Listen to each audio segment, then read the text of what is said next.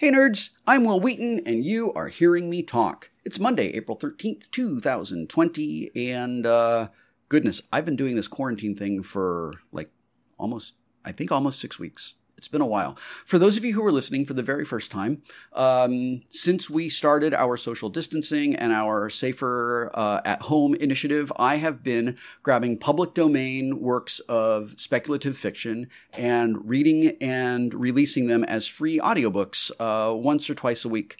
I've mostly been going through the Internet Archive and grabbing old works that are out of copyright and uh, I had this thought over the weekend, and I reached out to my friend Cory Doctorow. Uh, Cory is an accomplished and uh, highly respected science fiction author and uh, uh, digital rights activist, and just an, an, an incredible human being. And I said, hey, I've been reading all of this stuff from the 20s and 30s, and I wondered if you knew, is there anything from the 60s and 70s? And he said, yeah, actually there is. And he gave me a couple of recommendations. And I said, hey, as long as I have your attention, I know that you uh, make all of your work available with the Creative Commons license.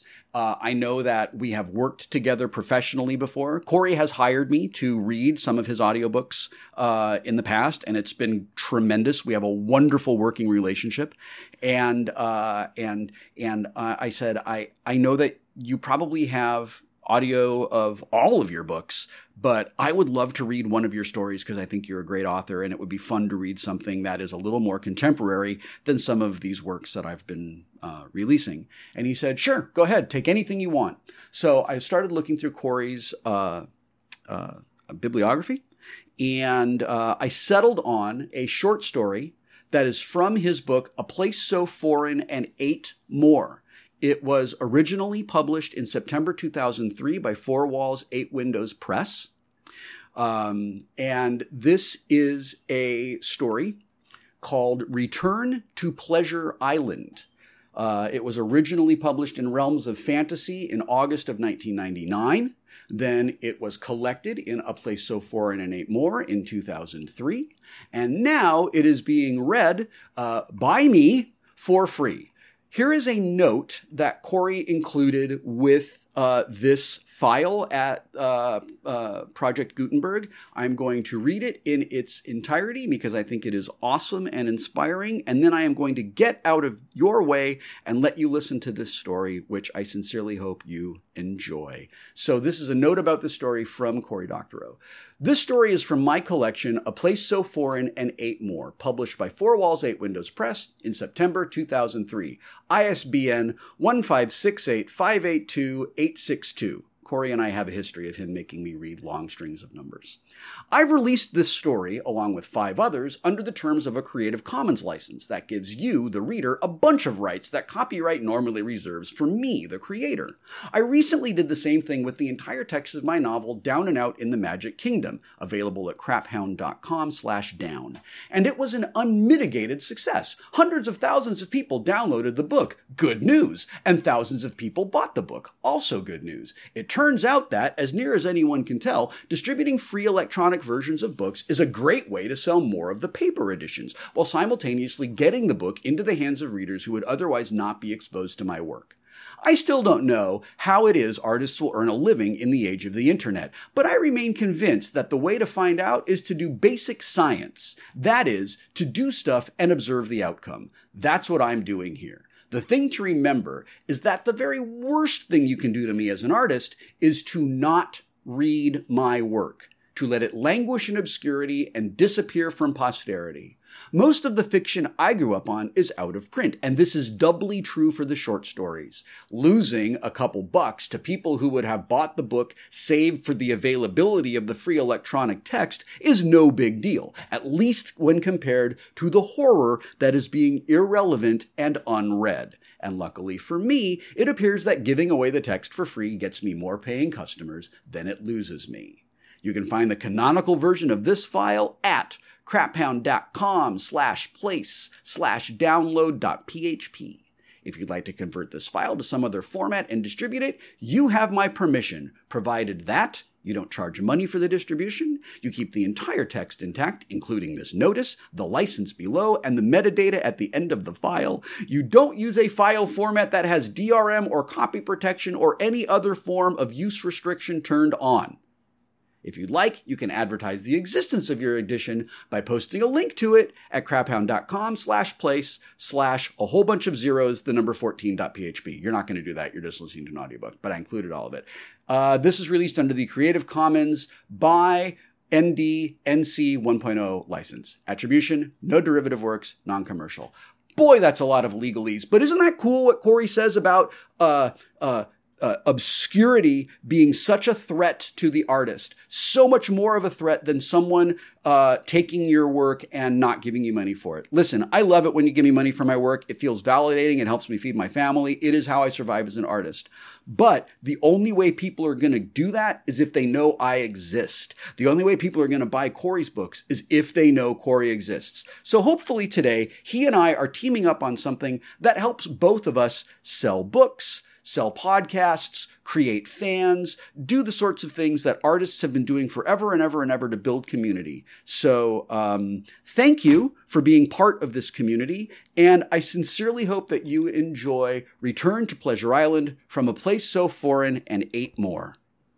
Return to Pleasure Island by Cory Doctorow.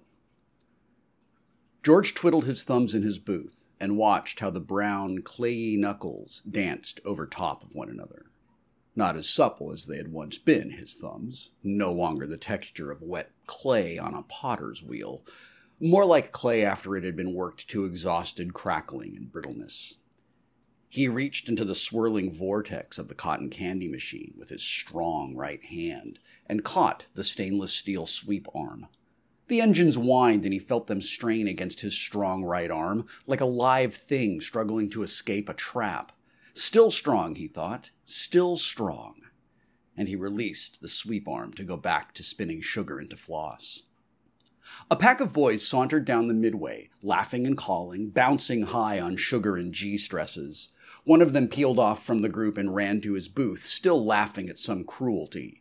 He put his palms on George's counter and pushed against it, using them to lever his little body in a high speed pogo. Hey, mister, he said, how about some three color squirrel? Squirrel? That's an entirely different story. Hey, mister, he said, how about some three color swirl with sprinkles? George smiled and knocked the rack of paper cones with his strong right elbow, jostled it so one cone spun high in the air, and he caught it in his quick left hand. Coming right up, he sang, and flipped the cone into the floss machine. He spun a beehive of pink, then layered it with stripes of blue and green.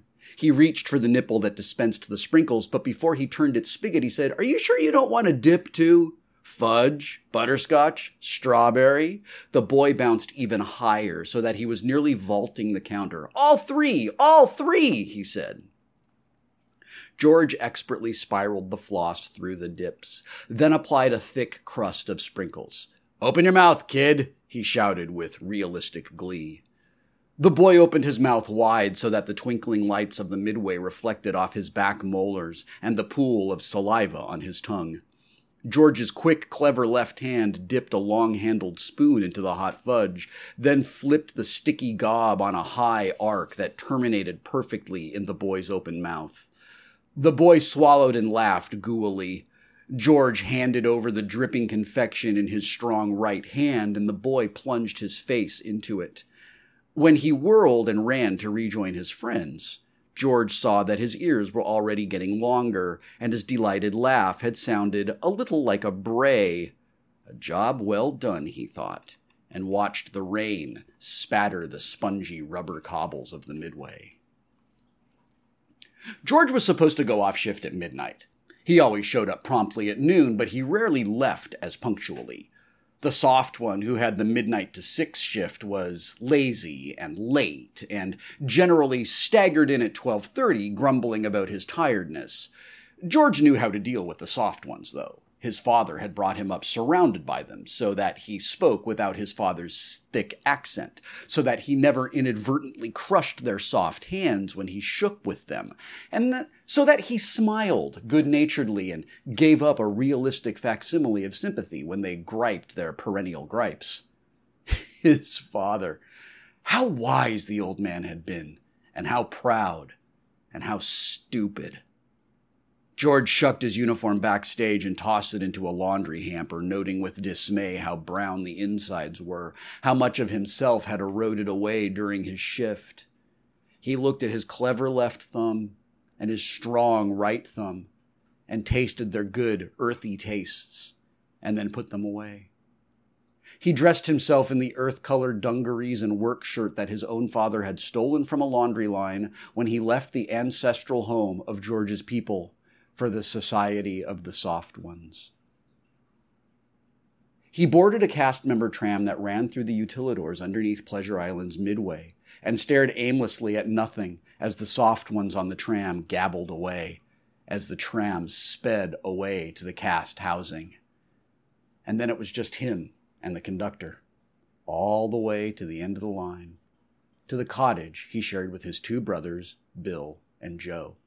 The conductor wished him a good night when he debarked, and he shambled home. Bill was already home, napping in the pile of blankets that all three brothers shared in the back room of the cottage. Joe wasn't home yet, even though his shift finished earlier than theirs. He never came straight home. Instead, he wandered backstage, watching the midway through the peepholes. Joe's lead had spoken to George about it, and George had spoken to Joe, but you couldn't tell Joe anything. George thought of how proud his father had been, having three sons. Three!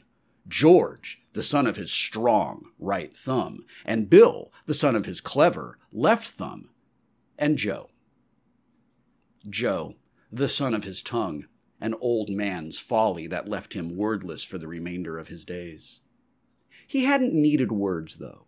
His cracked and rheumy eyes had shone with pride every time they lit on Joe, and the boy could do no wrong by him.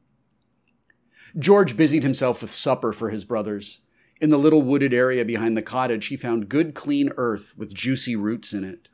In the freezer, he had a jar of elephant dung sauce, spiced with the wrung out sweat of the big top acrobat's leotards, which, even after reheating, still carried the tang of vitality.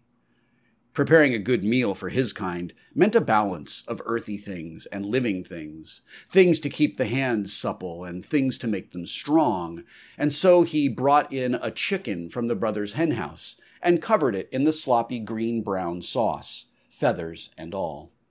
Bill, being the clever one, woke when the smell of the sauce bubbling in the microwave reached him, and he wandered into the kitchen. To an untutored eye, Bill and George were indistinguishable.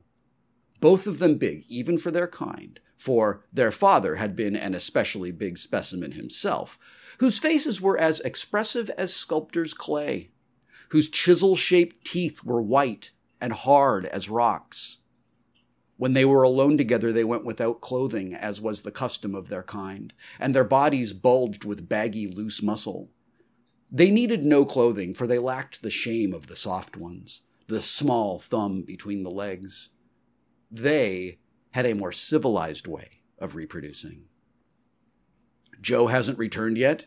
Bill asked his strong brother. Not yet, George told his clever brother. We eat then. No sense in waiting for him. He knows the supper hour, Bill said. And since he was the clever one, they ate. Joe returned as the sun was rising and burrowed in between his brothers on their nest of blankets. George flung one leg over his smallest brother and smelled the liquor on his breath in his sleep, and his dreams were tainted with the stink of rotting grapes. George was the first one awake, preparing the morning meal a maggoty side of beef ripe with the vitality of its parasites and gravel. Joe came for breakfast before Bill, as was his custom. Bill needed the sleep to rest his cleverness. God damn, I am hungry, Joe said loudly, without regard for his sleeping brother. You missed dinner, George said. I had more important things to do, Joe said. I was out with an Imagineer. George stared hard at him. What did the Imagineer want? Is there trouble? Joe gave a deprecating laugh. Why do you always think there's trouble? The guy wanted to chat with me. He likes me, wants to get to know me. His name is Woodrow. He's in charge of a whole operations division, and he was interested in what I thought of some of his plans. He stopped and waited for George to be impressed. George knew what the pause was for. That's very good. You must be doing a good job for your lead to mention you to him. That little prick? He hates my guts. Woodrow's building a special operations unit out of lateral thinkers. He wants new blood, creativity. He says I have a unique perspective. Did you talk to Orville? Orville was the soft one who'd brought them from their father's shack to the island, and he was their mentor and advocate inside its Byzantine politics.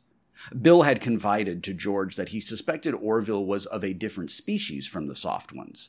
He certainly seemed to know more about George's kind than a soft one had any business knowing. Joe tore a hunk from the carcass on the rickety kitchen table and stuffed it into his mouth. Around it, he mumbled something that might have been yes and might have been no. It was Joe's favorite stratagem, and it was responsible for the round belly that bulged out beneath his skinny chest. Joe tore away more than half of the meat and made for the door. Woodrow wants to meet with me again this morning. Don't wait up for me tonight. He left the cottage and set off toward the tram stop. Bill rolled over on his bedding and said, I don't like this at all. George kept quiet. Bill's voice surprised him, but it shouldn't have. Bill was clever enough to lie still and feign sleep so that he could overhear Joe's conversations, where George would have just sat up and started talking. Orville should know about this, but I can't tell if it would make him angry. If it made him angry and he punished Joe, it would be our fault for telling him. Then we won't tell him, George said. Bill held up his hand. But if we don't tell him and he finds out on his own, he may be angry with us. Then we should tell him, George said. But Joe and Woodrow may not get along after all, and if that happens, the whole thing will end on its own. Then we won't tell him, George said. But if they do get along, then they may do something that would make Orville angry. Bill looked expectantly at George. Then we should tell him? George said uncertainly. I don't know, Bill said. I haven't decided. George knew that this meant that Bill would have to think on it and so he left him. He had to catch the tram to make it to his shift anyway. The soft one with the 6 to noon shift left as soon as George arrived without a word. George was used to soft ones not having anything to say to him and preferred it that way. He was better off than Bill. Soft ones always wanted to talk to Bill, and he hated it since they never had anything to say to Bill that Bill wanted to know. The weather needed no discussion, Bill said, and as for the complaints about the shift's lead, well, one soft one was just about the same as any other, and Orville had told them that, at the end of the day, they worked for him, not for any lead. Joe talk Joe liked talking to the soft ones. Joe liked to talk, period. He told the soft ones lies about their childhood in the shack with their father and told them about how his brothers tormented and even talked about the weather. When he got back home, he told his brothers all over again everything he'd told the soft ones. George had memorized the SOP manual when they came to the island five years before. It clearly said that the floor of the booth would be disinfected every three hours, and the surfaces polished clean, and the pots and machines refilled. The soft one with the six to noon shift never did any of these things, which could get him disciplined by their lead. But George didn't complain. He just wiped and disinfected and restocked when he arrived, even though he had to be extra careful with the water so that he didn't wash any of himself away. Boys ran up and down the midway, baking in the midday sun. They reminded George of the boys he'd gone to school with after the social worker had come to his father's shack. They'd teased him to begin with, but he'd just stood with his hands at his sides until they stopped. Every time he started a new grade or a new kid came to the school, it was the same. They'd tease him or hit him or throw things at him, and he'd stand strong and silent until they stopped, even if it took months. His teachers quickly learned that calling on him in class meant standing in awkward silence, while he sat stoic and waited for them to call on someone else. The social worker could make him go to school with the soft ones, but she couldn't make him act like one.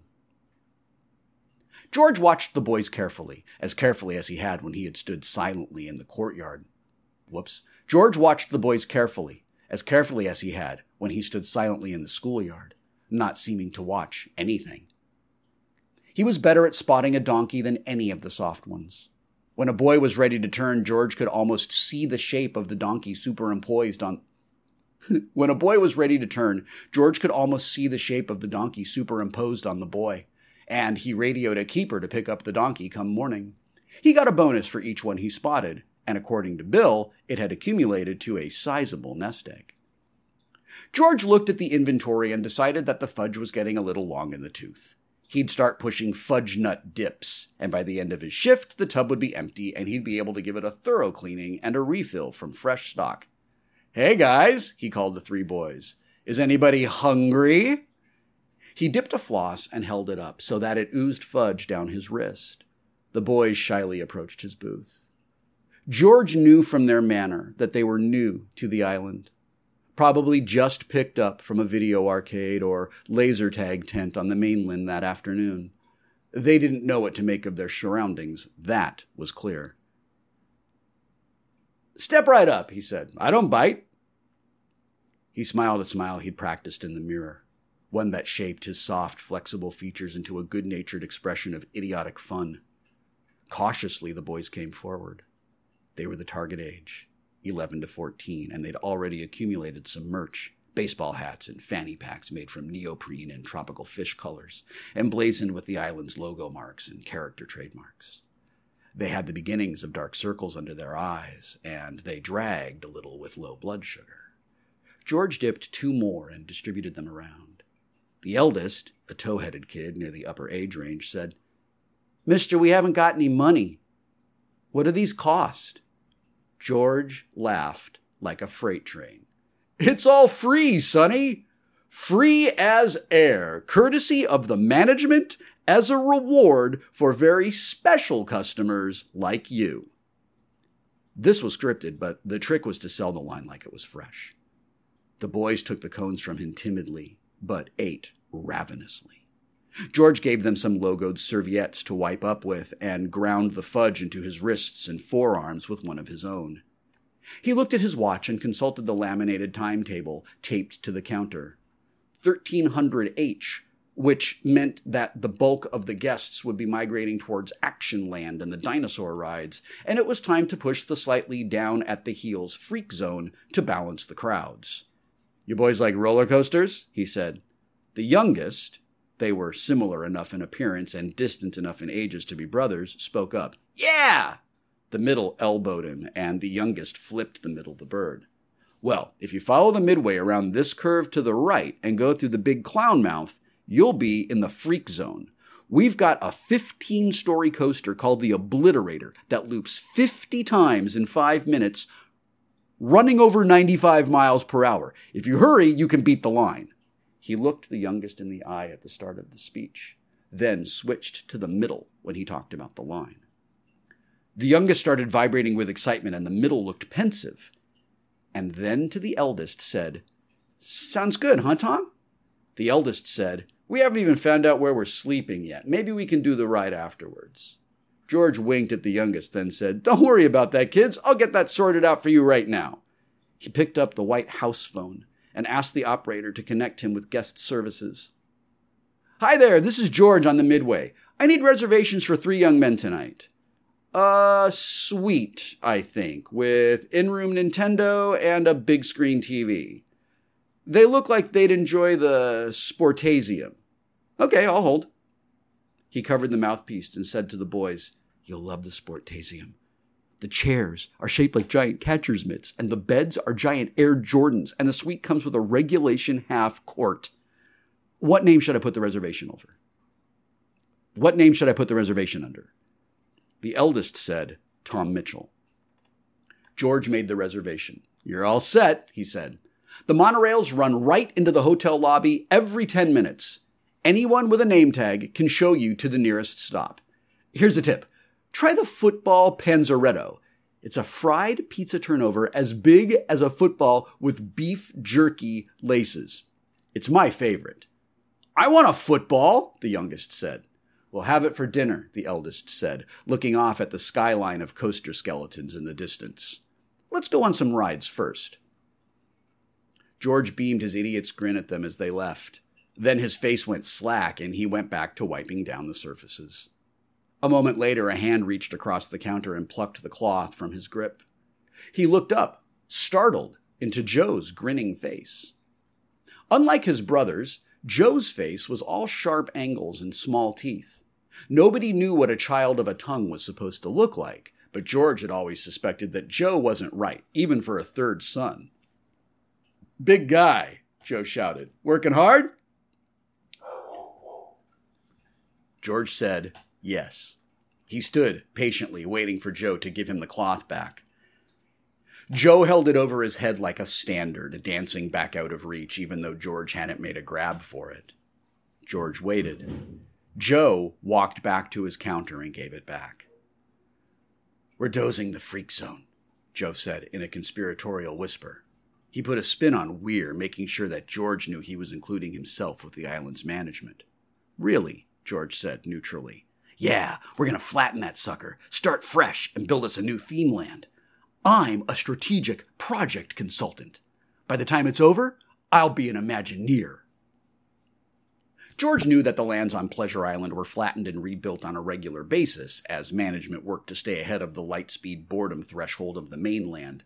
Still, he said, Well, Joe, that's marvelous. I'm sure you'll do a fabulous job. Joe sneered at him. Oh, I know I will. We all do just fabulous jobs, brother. Some of us just have fabulous jobs to do. George refused to rise to the bait. He could always outweight Joe. Joe said, We're thinking of giving it a monster theme. Monsters are testing very high with 11 to 14s this year. Dragons, ogres, cyborgs, you know. We may even do a walkthrough. There hasn't been one of those here since the 60s. George didn't know what Joe wanted him to say. He said, That sounds very nice. Joe gave him a pitying look and then his chest started ringing. He extracted a slim phone from his shirt pocket and turned away. A moment later, he turned back. Gotta go, he said. Meeting with Woodrow and Orville down at Ops. Alarm bells went off in George's head. Shouldn't Bill go along if you're meeting with Orville? Joe sneered at him, then took off at a fast clip down the midway. George watched him until he disappeared through one of the access doors. Bill was clearly upset about it. George couldn't help but feel responsible. He should have called Bill as soon as Joe told him he was meeting with Orville, but he'd waited until he got home. He'd been home for hours and Joe still wasn't back. Bill picked absently at the dinner he'd made and fretted. He didn't say how Orville found out? Bill asked. George shook his head mutely. Why didn't he invite me? Bill asked. I always handle negotiations for us. George couldn't eat. The more Bill fretted, the more he couldn't eat. It was a long, dark. It was long, dark outside, hours and hours after Joe should have been home. Bill fretted, George stared out the window, and Joe didn't come home. Then an electric cart's headlights swept up the trail to their cabin. The lights dazzled George, so he couldn't see who was driving. Bill joined him at the window and squinted. It's Joe and Orville, he said. George squinted too, but couldn't make anything out. He took Bill's word for it and joined him outside. It was indeed Orville and Joe. Orville was driving and Joe was lolling drunkenly beside him. Orville shook hands with Bill and nodded to George, who lifted Joe out of the cart and carried him inside. When he got back, Orville and Bill were staring calmly into each other's eyes, each waiting for the other to say something. Orville was dressed in his working clothes, a natty white suit with a sports shirt underneath. His bald head gleamed in the moonlight. His fleshy, unreadable face was ruddy in the glow from the cabin's door. George bit his tongue to keep from speaking. He's drunk, Orville said at last. Orville didn't beat around the bush. I can see that, Bill said. Did you get him drunk? Yes, I did. We were celebrating. Bill's eyes narrowed. So you know. Orville smiled. Of course I know. I set it up. I thought you'd approve. Joe clearly needed something to keep him out of trouble. Bill said, This will keep him out of trouble? Orville leaned against the cart's bumper, pulled out a pipe, stuffed it, and lit it. He puffed at it and watched the smoke wisp away in the swamp breezes. I think that Joe's going to really like life with the Imagineers. They're management's precious darlings who can do no wrong. Anything they ask for, they get. There won't be any more discipline problems. Bill said, Why not? Orville grinned without showing his teeth. Where there's no discipline, there are no discipline problems. He can work whatever hours he wants. He'll have access to anything he needs budget, staff, an office, whatever. It's his dream job. Bill said, I don't like this. George wondered why not. It sounded pretty good to him. Orville puffed at his pipe. Like it or not, I think you'll have a hard time convincing Joe not to do it. He's sold. Bill went back into the cabin and closed the door.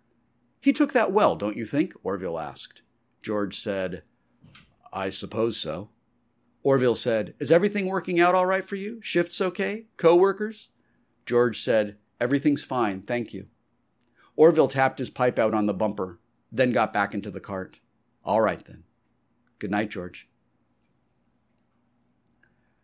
George started cooking dinner for two. More and more, Joe spent the night in a suite at one of the hotels, working late. George didn't know what sort of work he was doing, but he sure seemed to enjoy it. He hardly came back to the cabin at all. The first time he'd stayed out all night, Bill had gone back to the island and gotten Orville out of bed to help him search. After that, Joe started sending out a runner, usually some poor ops trainee, to tell them he wasn't coming back for dinner.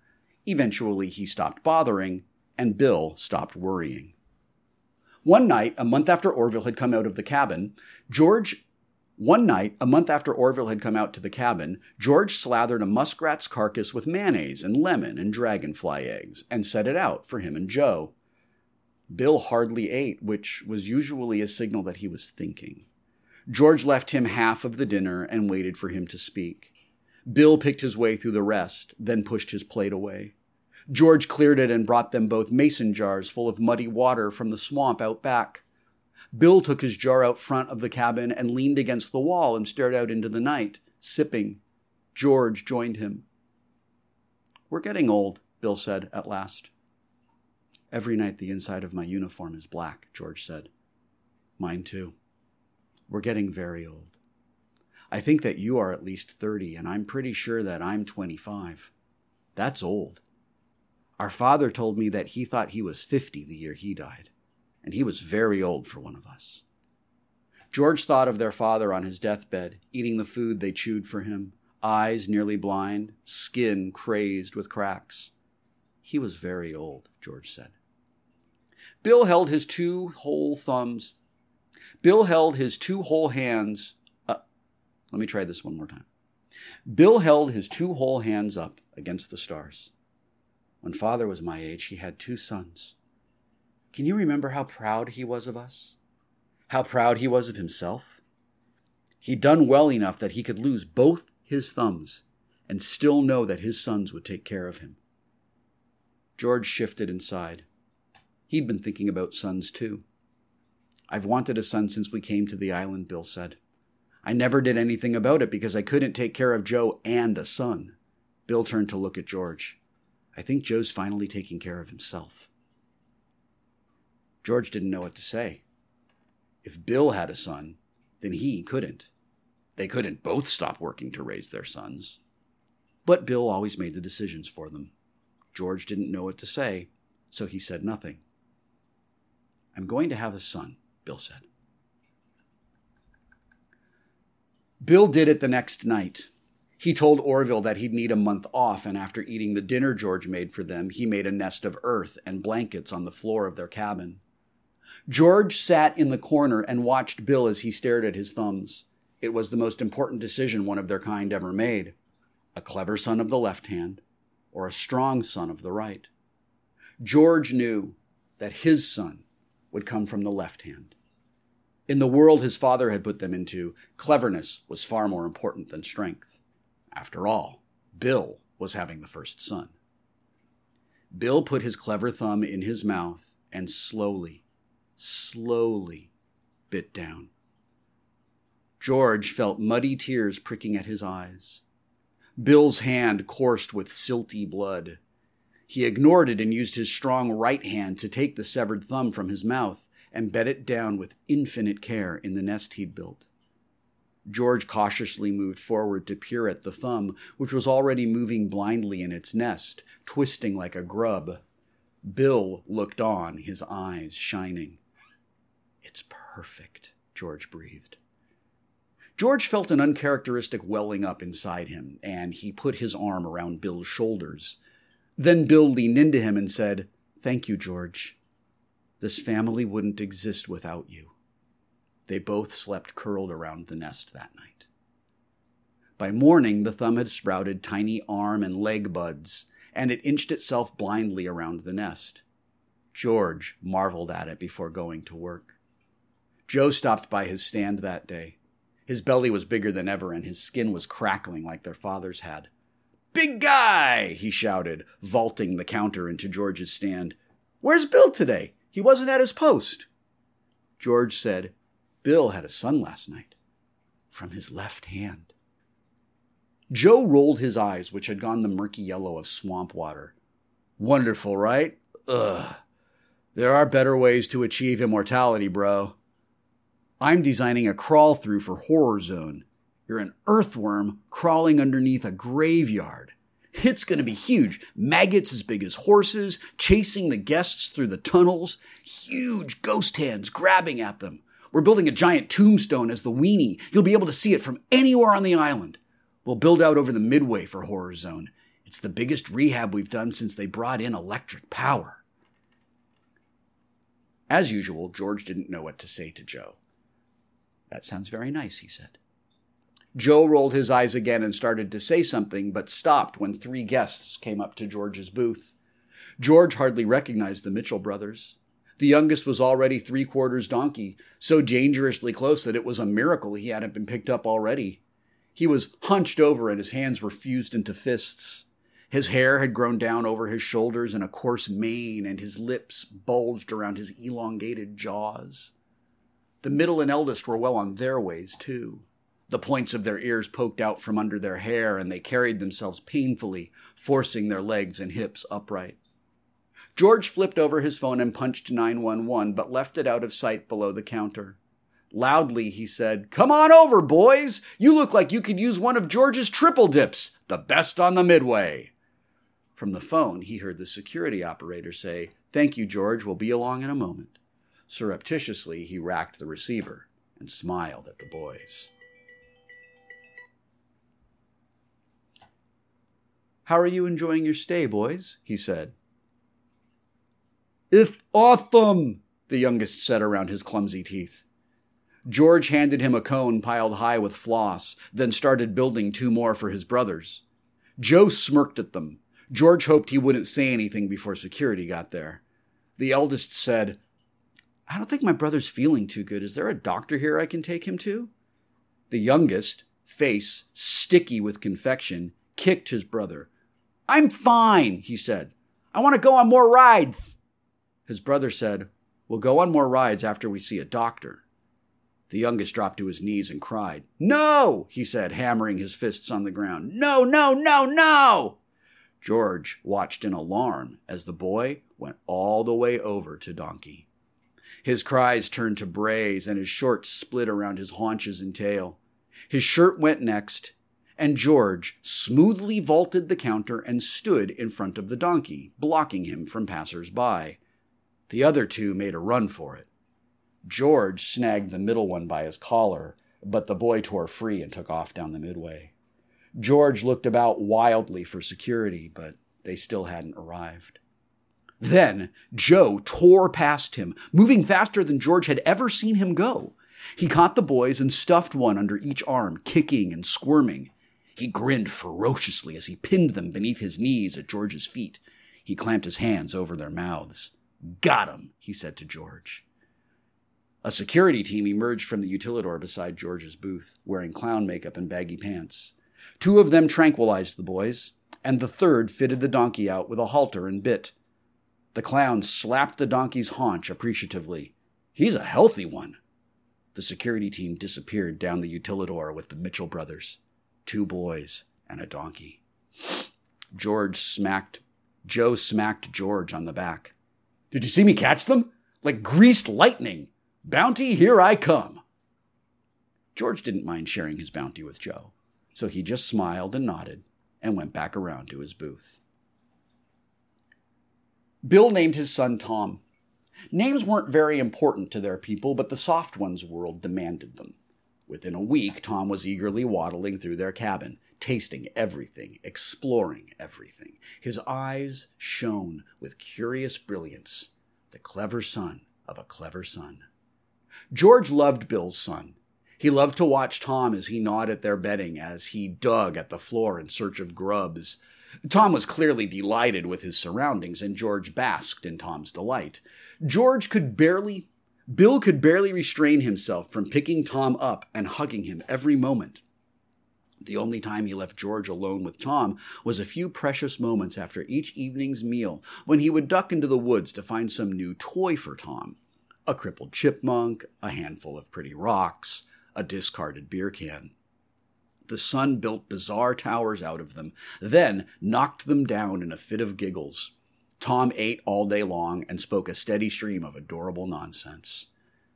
Bill hardly spoke to George. Their evening meals were given over to watching the son eat.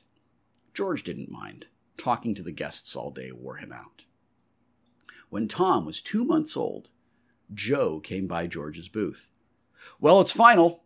Tomorrow we shut down the Midway.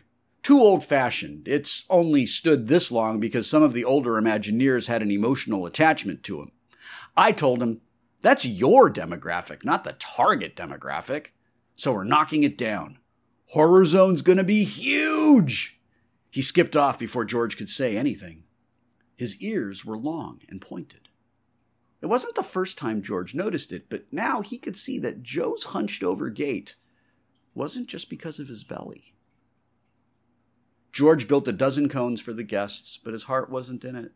Besides, most of the guests already had their hands full of gummy spiders and snakes from the Actionland Jungle Treats buffet. His thoughts were full of Joe, and he turned them over in his slow, cautious manner. Joe was turning into a donkey. He didn't think that one of their kind could turn into a donkey. But this was Pleasure Island. Indulging your vices was a dangerous pastime here. He should tell Bill, but there was no phone at the cabin. He couldn't send a runner for him because this was family business. His shift wouldn't end for hours yet, and this was too important to wait. Finally, he called his lead. I have to get off stage. I'm having a bad day. Technically, this was allowed. Management didn't want anyone on stage who wasn't 100%, but it was something that none of the brothers, not even Joe, had ever done. The lead was surprised, but he sent over a soft one to relieve George. Orville and Bill were sitting out front of the cabin watching Tom when George got back. He wrung his hands as he approached them, not sure of what to say and whether he should talk in front of Orville at all. He held his left thumb in his right hand, and it comforted him a little. Bill and Orville were so engrossed in Tom's antics. Bill and Orville were so engrossed in Tom's antics that they didn't even notice George until he cleared his throat. Orville raised his eyebrows and looked significantly at Bill. I just saw Joe, George said, on the midway. His ears are pointed and he's walking all hunched over. I give him a few days at the most before he's all the way gone. George held his breath, waiting for Bill's reaction. Too bad, Bill said. It was inevitable, I suppose. A child of the tongue. What was father thinking? Orville smiled and puffed at his pipe. Don't you worry about it, George. Joe's going to be much, much happier focused. If you'd like, I can bring him out here to live. Little Tom could have pony rides. Bill said, I don't think that's such a good idea. Joe's too wild to play with a child. Orville put a hand on his shoulder. You'd be amazed at how docile he'll become. Bill scooped up Tom, who was up to his waist now, and who liked to grab onto Bill's nose. We'll see then. He retreated into the cabin with his son. Orville turned to George and said, You've probably heard that we're taking down the Midway tomorrow.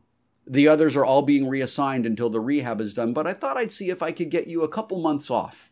You could stay here and play with Tom. It's not every day you get to be a new uncle. Orville had always taken obvious pleasure in the transformation of boys into donkeys. It was the whole why of Pleasure Island, after all. Orville seemed especially pleased tonight and George thought that he was as surprised about Bill as George was. Wow, the dogs are really worked up about something, aren't they? and apparently there is not another person in my house who can quiet them right now. Okay, I think they're done. George, not knowing what to say to any of it, said nothing. Like if they had literally waited seconds to bark, I could have just paused at the end of that section. it didn't take long for George to start missing the midway. Stuck at the cabin with Bill and Tom, he sat against an outside wall and tried not to get in the way. He prepared meals in silence, taking a long time in the woods gathering up choice morsels. Bill and Tom ate on the floor, away from the table. Bill chewed the tougher morsels first and then put them in Tom's mouth with his crippled left hand. Most of the time, neither of them took any notice of George. One day he prepared a whole day's worth of meals and left them on the table, then walked to the then walked to the utilidor at the other side of the woods. He boarded a tram and rode to the old Midway entrance. The Midway was fenced in with tall plywood sheets, and construction crews bustled over the naked skeletons of the new horror zone. Heavy machinery groaned and crashed. Nothing but the distant silhouettes of Actionland's skyline were familiar. George tried to imagine working here for years to come. An overwhelming tiredness weighed him down. He took the tram back to the cabin and stripped off his clothes. They were browner than ever. His arms felt weak and tired. He suddenly knew that he would never have a son of his own. Bill and Tom were playing out front of the cabin. He sat in his usual spot against the wall and watched them. Bill, he said softly. Yes, Bill said.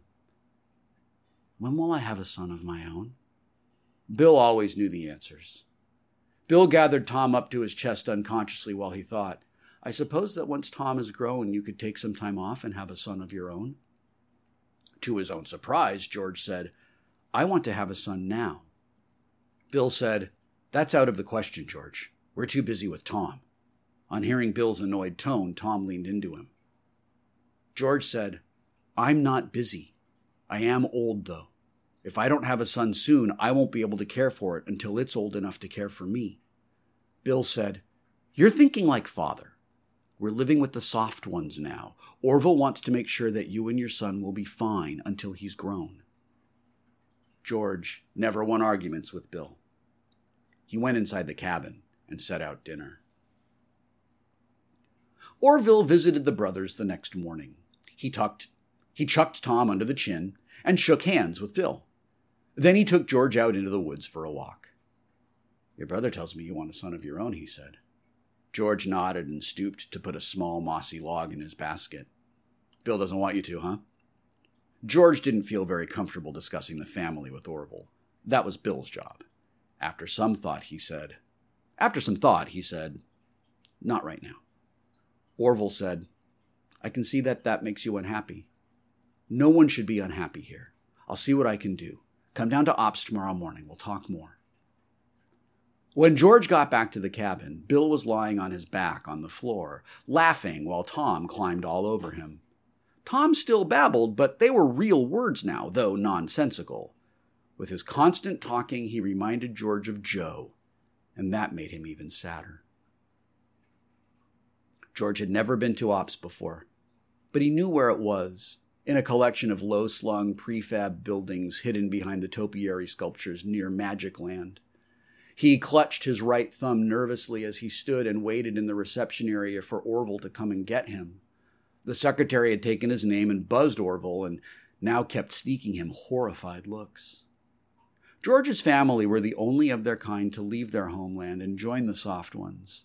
And here at Ops, there were any number of low ranking baboos who'd never tell who'd never heard tell of them. Orville was all smiles and effusion as he breathed through the glass security door and pounded George on the back. George! I'm so glad you came down! He took George by the arm and led him away, stopping to wink at the secretary, who looked at him with a dis- who looked at him with a mixture of disgust and admiration. Orville's office was buried in a twisting maze of door lined, fluorescent lit corridors where busy, soft ones talked on telephones and clattered on keyboards. He led George through his door into an office as big as George's cabin. Orville paced and talked. Did I say I was glad you came? I'm glad you came. Now, let's talk about Bill. Bill's happy. He's got what he wants a son. He doesn't have to take care of Joe. It's good for him. He paused and looked at George. George nodded. Okay, there's a problem though. You want a son too, only Bill won't allow it. It didn't need any comment, so George kept quiet. My thinking is Bill's so busy with Tom, he wouldn't really notice if you were there or not. You're an adult, you can take care of yourself. Do you see where I'm going with this? George assumed it was a rhetorical question. Right. What I'm thinking is there's no reason that both of you shouldn't have your own son. This is Pleasure Island, after all. No one should be sad on Pleasure Island. You've worked hard and well for us for a long time here. We can take care of you. George felt an uncomfortable sensation in his stomach, a knot of guilt rising like vomit. I thought about having another cabin built in the woods, but that's no good.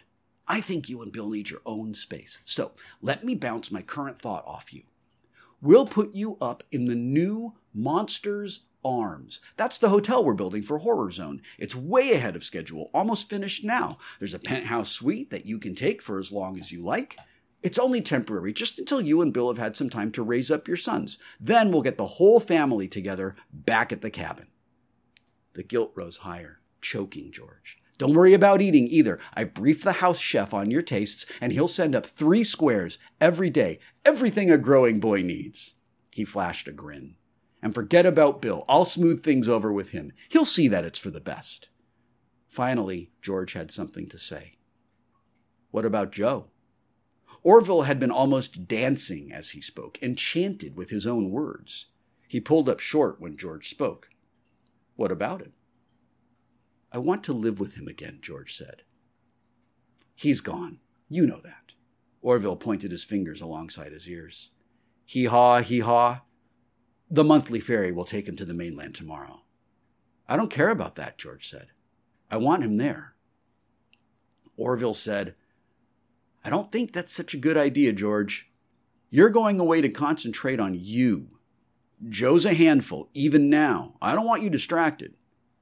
George said, I want Joe. Orville stared at him. George set his face into a blank mask. Finally, Orville said, If that's what you want, that's what you'll get. George didn't have anything to fetch from the cabin, and Orville thought it would be best if he spoke to Bill alone, so he sent George to the stables to get Joe. The donkey stables were beyond Ops, at the very edge of the island opposite the docks where the ferries brought new boys in. A different kind of boat docked there. Large utility freighters that brought in everything the island needed and took away the braying, kicking herds of jackasses. The donkey stables, sorry, the donkeys shifted nervously in their stalls. George smelled horse apples and hay and heard fidgeting hooves and quiet braying sobs. He wasn't clear on what happened to donkeys when they went back to the mainland, but he had an idea that it wasn't very pleasant. On the island, a sign on the island, donkeys were prizes, a sign that every boy's wish had been gratified. What happened afterwards wasn't something they were encouraged to think about. He walked down the clean wooden aisles, peering into the stalls, looking for Joe. Finally, in a dark stall in the very darkest corner of the stables, he found him. A large, pot bellied jackass who leapt up and brayed loudly at him when he clucked his tongue at it. Joe? he asked softly. The donkey brayed again and kicked at the stall's door. It was already splintered from many such kicks. George opened the catch and was nearly trampled beneath Joe's hooves as he ran out and away, braying loudly. George chased his brother. He didn't start very fast, but once he got going, inertia made him unstoppable. He cornered Joe at the door that led out to the island. The donkey was kicking at it, trying for escape. George locked his strong right arm around Joe's neck. Stop it, Joe, he said. I'm taking you out with me, but you have to stop it. Joe's eyes rolled madly, and he struggled against George, kicking and biting. George waited in silence until the donkey tired. Then, using a bridle hanging on the wall, whoops, George waited in silence until the donkey tired, then used a bridle hanging on the wall to lead Joe out of the stables. When Joe saw Orville waiting for them, he went wild again. George caught him by the hind leg and dragged him to the ground while Orville danced back with a strange grace.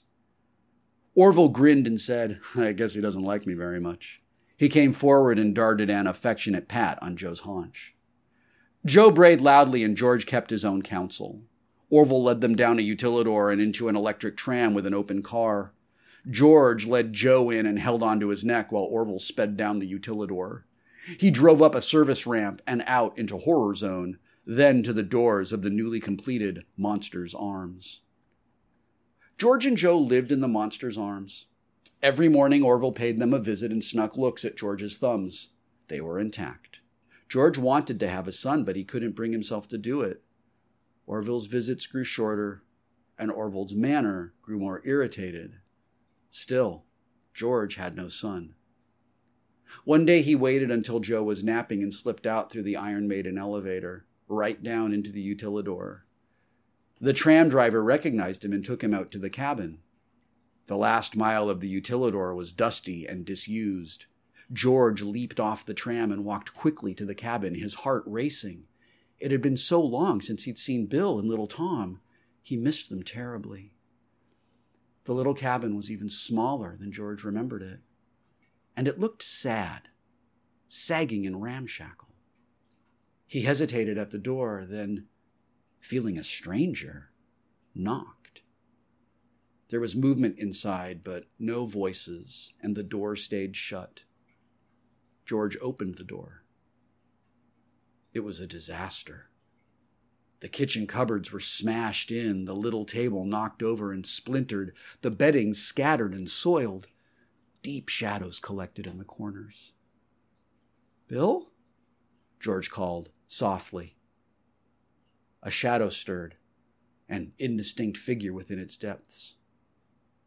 Bill, it's George. I missed you. I need to talk with you. I'm confused.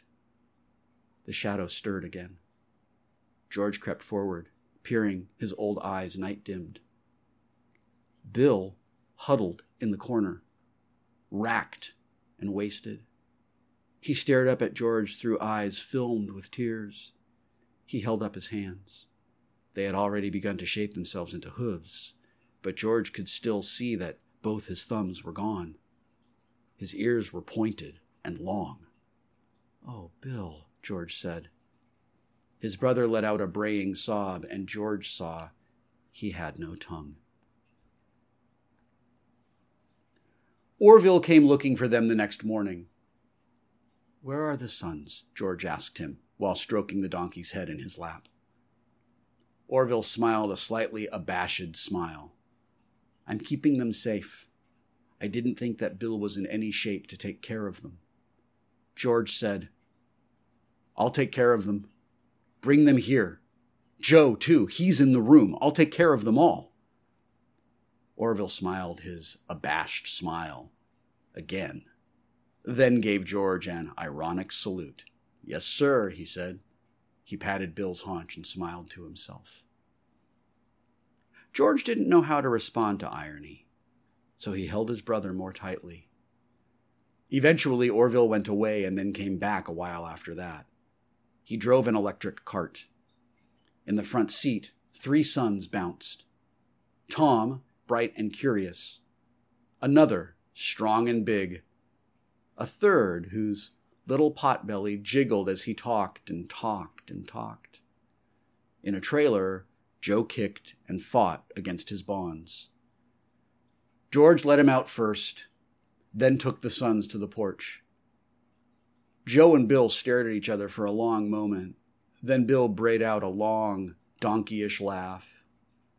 Orville looked with proprietary satisfaction at the donkeys, then at the sons, then at George. He waggled a finger at George as if to say, I'll be back for you some day. Then he got into his tram and drove off.